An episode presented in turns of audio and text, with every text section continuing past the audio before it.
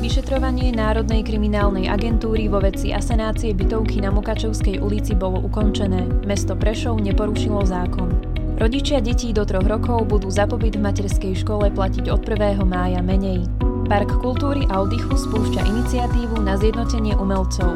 Oplatí sa bývanie v Prešove? Odpoveď priamo od realitného makléra. Počúvate druhý diel podcastu Dobrý deň Prešov, ktorý vás pravidelne informuje o udalostiach, novinkách a aktivitách v našom meste. Za jeho tvorbou stojí vznikajúce občianske združenie Podcast Industry a dnešnú časť pre vás ako redaktori podcastu pripravili Petra Hartmanová a Jozef Verbovský. Mesto Prešov pri asanácii bytovky na Mokačevskej neporušilo zákon. Vyplýva to zo záverov uznesenia Národnej kriminálnej agentúry. Podnetom pre začatie trestného stíhania pre zločin porušovania povinnosti pri správe cudzieho majetku boli dve trestné oznámenia. Prvé z nich podal jeden z poslancov Mestského zastupiteľstva, podľa ktorého mesto neuprednostnilo výhodnejšiu ponuku na vykonanie prác od konkurenčnej spoločnosti. Mesto sa voči obvineniam ohradilo už na začiatku vyšetrovania. Pokračuje primátorka mesta Prešov Andrea Turčanová. Od začiatku sme verejne deklarovali, že je v záujme mesta Prešov, aby sa objektívne prešetrili všetky okolnosti týkajúce sa objednávky na záchranné práce na Mukačovskej ulici. Osobne som bola presvedčená o tom, že nedošlo k spáchaniu žiadneho trestného činu. Všetci sme sa snažili v prvom rade pomáhať a čo najskôr odstrániť následky nebývalej tragédie. O to viac ma mrzí, že sa našli aj jedinci, ktorí využili zvýšenú pozornosť médií na to, aby poškodili dobré meno mesta Prešov, ako aj ďalších subjektov, ktoré sa zapojili do záchranných prác. Podľa záverov vyšetrovania NAKA poslanec od začiatku pracoval s nepodloženými informáciami a jeho tvrdenia a obvinenia sa nezakladali na pravde. Národná kriminálna agentúra však vec odstúpila úradu pre verejné obstarávanie, ktorý vo veci ďalej koná pre možné porušenie zákona o verejnom obstarávaní. Mesto Prešov pokračuje v prípravách rekonštrukcie cesty na ulici Kúty. Ide o jednu z investičných priorít mesta pre rok 2021. Rekonštrukcia a odvodnenie cesty je však ohrozené prístupom majiteľov častí pozemkov, ktoré zasahujú do cestnej komunikácie. 37 vlastníkov dotknutých parciel už súhlasilo so zriadením vecného bremena, no 9 vlastníkov túto opravu cesty odmieta. Niektorí z nich ponúkajú časti pozemkov na predaj mestu, avšak za neprimerane vysokú cenu, čo môže zablokovať celú rekonštrukciu. Primátorka mesta Prešov Andrea Turčanová opätovne vyzýva vlastníkov parciel o spoluprácu, nakoľko ide o rekonštrukciu cesty vo verejnom záujme. Podľa jej slov, dažďová voda na ulici Kulty dlhodobo komplikuje život miestnym obyvateľom. Polícia Slovenskej republiky informovala o dopravnom obmedzení na diaľnici D1 v smere z Popradu do Prešova. Úsek diaľnice od križovatky Chminianská Nová Ves Prešov bude nasledujúcich 6 víkendov uzavretý z dôvodu stavebných prác na diaľnici. Uzávierka bude prebiehať v čase medzi 7 hodinou ráno až 17 hodinou podvečer. Obchádzka bude smerovaná na cestu prvej triedy cez Malý Šariš. Premávka v smere z Prešova do Popradu bude bez obmedzení. Rodičia detí do troch rokov budú za pobyt v materskej škole platiť menej. Od 1. mája 2021 mesto Prešov upravuje výšku príspevkov na čiastočnú úhradu výdavkov za pobyt dieťaťa v materskej škole. Pre rodičov to v praxi znamená, že poplatok za umiestnenie dieťaťa v škôlke sa zníži a zároveň zjednotí pre všetky vekové kategórie. Prešovská radnica tak rozhodla na základe legislatívnych zmien v súvislosti s povinným predprimárnym vzdelávaním, ako aj pretrvávajúcou pandemickou situáciou a núdzovým nouzovým stavom. Rodičia detí starších ako 3 roky s trvalým pobytom v Prešove doteraz platili 20 eur mesačne. S trvalým pobytom mimo Prešova to bolo 40 eur. Suma pre rodičov detí mladších ako 3 roky bola 60 eur bez ohľadu na miesto trvalého bydliska dieťaťa. Od 1. mája 2021 budú všetci rodičia platiť jednotný poplatok bez ohľadu na vek alebo trvalý pobyt. Výška príspevku bude ponovom na úrovni 21% sumy životného minima pre jedno nezaopatrené dieťa. Prepočte to bude 20 20 eur mesačne na jedno dieťa, pričom sa táto suma vždy prepočíta pri zmene životného minima.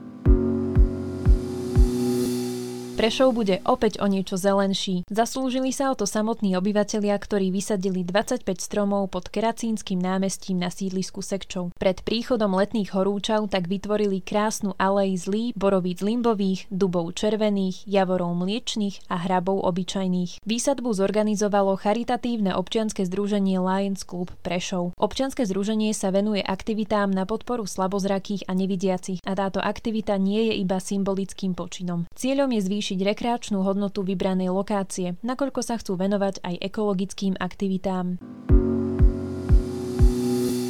Uvoľnenie pandemických opatrení spustilo v Prešove davovú psychózu. Pred kaderníctvami a obchodmi s oblečením sa tvorili rady, na pondelkových cestách vodiči od rána stáli v dlhých kolónach. Ľudia nakupovali prevažne oblečenie a rezervovali si termíny v holičstvách a kaderníctvách. Mnohé sú po pondelkovom návale rezervované aj dva týždne dopredu. Hovorí Natália Bandoľová, predávajúca v obchode s oblečením. Ja osobne som bola veľmi prekvapená z toho, ako sa ľudia správali, um, už len z toho dôvodu, že bol povolený len nejaký počet ľudí v obchodoch, tak sa to určite nedodržiavalo. Na mojej smene som zažila to, čo som si nemyslela, že zažijem.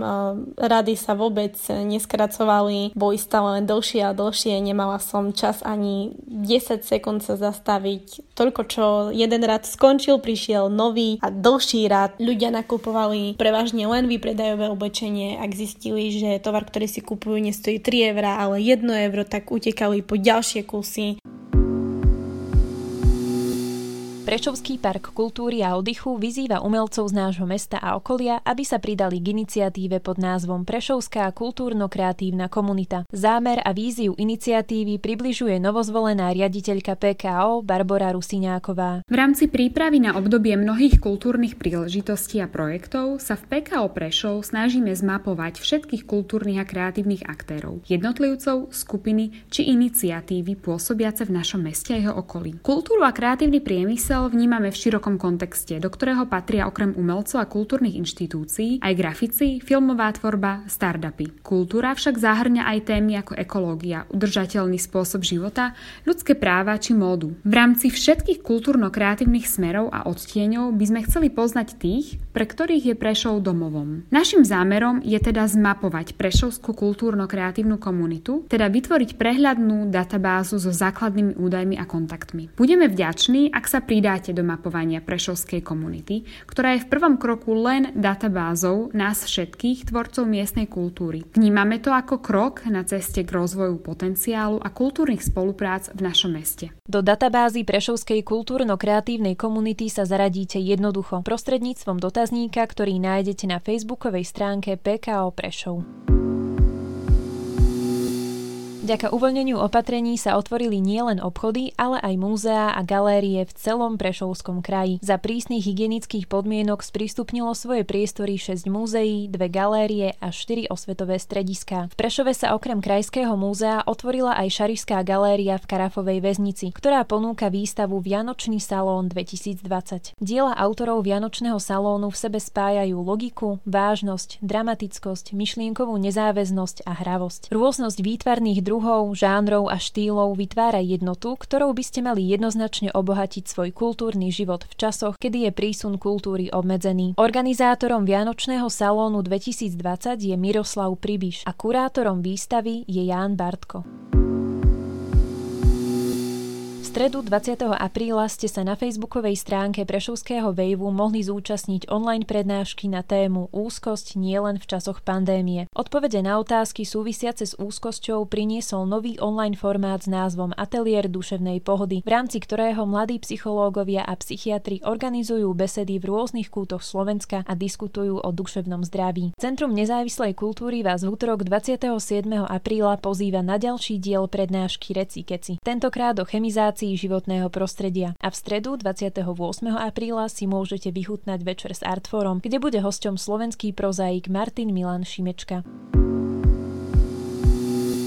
Premýšľate o prenájme alebo kúpe nehnuteľnosti v meste Prešov? Ako a prečo sa zvýšili ceny nehnuteľností? Na čo je potrebné prihliadať pri výbere nového bývania a ako ovplyvnila pandémia trh s nehnuteľnosťami nám v krátkom rozhovore priblížil Peter Čuha z realitnej kancelárie tvojmakler.sk. Pán Čuha, tak skúste nám ozrejmiť, ako ovplyvnila pandémia koronavírusu samotný rast nehnuteľnosti v Prešove. Osobne si myslím, že sa pandémia nejako nedotkla cien nehnuteľnosti. Ten faktor vplyvu na tú cenu nehnuteľnosti je skôr iný.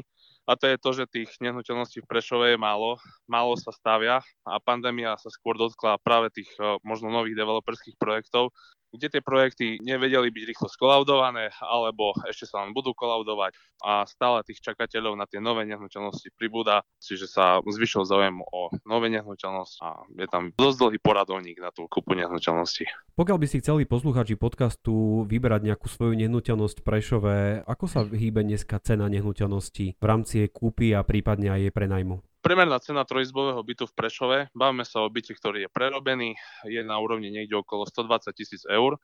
To je priemer pre celý Prešov. Avšak e, je treba si zacieliť e, lokalitu, povedzme takéto Silisko 3 je lokalitou najdrahšou, tam tie ceny môžu byť aj nad tých 120 tisíc eur, samozrejme v závislosti od tej metráže toho povedzme trojizbového bytu. Druhá takáto lokalita môže byť to Silisko 2, už je centrum mesta Solivar, potom nasleduje v rámci nejakej tej cenovej mapy Sekčov, Silisko, Švaby a ostatné tie primerské časti. Priemerné ceny dvojizbových bytov sú na úrovni niekde okolo 100 tisíc až 110 tisíc eur, jednoizbové byty začínajú na úrovni 75 tisíc eur. Sú ľudia ochotní aj napriek týmto cenám, ktoré pre mnohých ľudí môžu mať astronomické výšky, je pre nich naozaj stále zaujímavé investovať do kúpy nové nehnuteľnosti, alebo ľudia viacej siahajú po bytoch, ktoré sa dajú zrekonštruovať, upraviť podľa vlastných požiadaviek? Vzhľadom na to, že Prešov nie je len 100 tisícové mesto, ale je to mesto už ako keby celého východného Slovenska, takéto hlavné, tak máme tu nielen veľa kupujúcich domácich, ale aj cez polných. Tých už možno nebaví toľko cestovať za prácu do Prešova Prešova, tak si radšej nehnuteľnosť kúpia, pretože práve ten prenájom nie je vždy najlasnejší. Máte ľudí rôznych a teda niekto preferuje pôvodný stav a ten byt si prerobí presne podľa svojich predstav, vie, čo má pod tou omietkou, vie, čo má pod tými podlahami, alebo sú to potom ľudia, ktorí nemajú čas a tí si najradšej kúpia byt prerobený, zrekonštruovaný. Ak by ste mohli našim poslucháčom priblížiť nejaké typy, triky, na čo si dávať pozor pri kúpe nehnuteľnosti, na čo by ste upriamili pozornosť? Prvom rade by som si určite vybral spoľahlivého realitného maklera. Je to veľmi dôležité, pretože tí makleri majú veľakrát viac informácií ako samotní predávajúci. Dôležitý je stav na liste vlastníctva, skontrolovať možno nejaký ten titul na dobudnutie nehnuteľnosti predávajúceho. No a potom také tie všeobecné veci takého toho pohľadového charakteru. Ak vám teda niekto povie, že byt prerobil alebo zrekonštruoval, tak sa treba na to pozrieť, či je to fakt zrekonštruované. Lebo dnes si ľudia milia pojmy rekonštrukcia. Ak má niekto vymenené okna za plastové, neznamená, že byt je celý zrekonštruovaný. Ak by sme sa chceli pozrieť viac dopredu, aký bude v budúcnosti vývoj cien nehnuteľnosti v Prešove?